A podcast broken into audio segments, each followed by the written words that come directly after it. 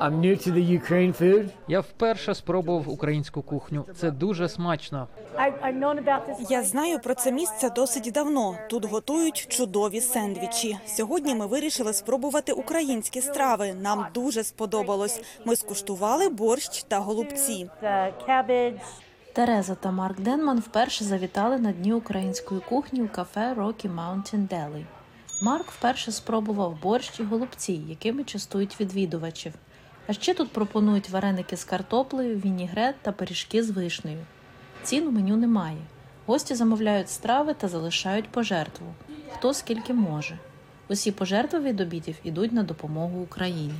Коли почалась повномасштабна війна, ну народилась ідея сп- спонтанно. Це все ми якось так скучкувалися, все це зробили, щоб допом- допомагати українським українцям і українському народу.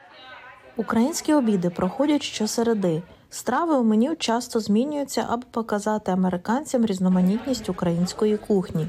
Усі страви готує команда Rocky Mountain Deli та українські волонтери. Голубці готувала, пирога спекли, одежу, яку там це, як віддаємо туди на цей го. Носки в'яжемо, картошку давали, готували, варила, а потім перетирали, потім сушили, борщі готовлять сухі для воїнів. В нашому районі, ми самі з Кіровоградської області, є волонтери, яким ми висилаємо кошти, які е, ці кошти розподіляються до наших воїнів. Вони вони купляють на ці кошти, що їм потрібно. Е, Чітко е, звітують. Ми от вирішили всі разом зібратись. У нас така невеличка українська community, але дуже потужне. Там, де люди б могли приходити до нас, дізнатись більше про нашу культуру. Дуже багато людей при, приходять і роблять не donation, а вони саме приносять якісь речі. Одяг. Е, навіть був чоловік, який приїхав з Лавленду, приніс бронежилети. Волонтери української громади Естес Парк відчувають себе послами української культури у США. Своїм прикладом прагнуть показати гостинність українського народу навіть далеко від дому. на основі, яка ти людина, personality, вони е, якби судять по всій е, країні, яку ти презентуєш. Кафе Rocky Mountain Deli відкрила українська іммігрантка Ірина Ірклієнко сім років тому. З того часу заклад, де пропонують різноманітні сендвічі, став популярним місцем у Естес Парк.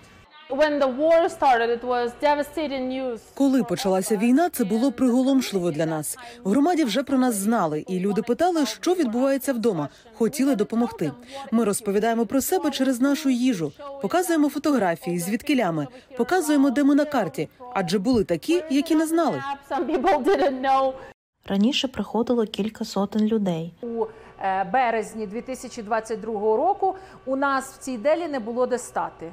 У нас їжа закінчувалася за годину після того, як відкривалися двері об 11 годині. Зараз значно менше.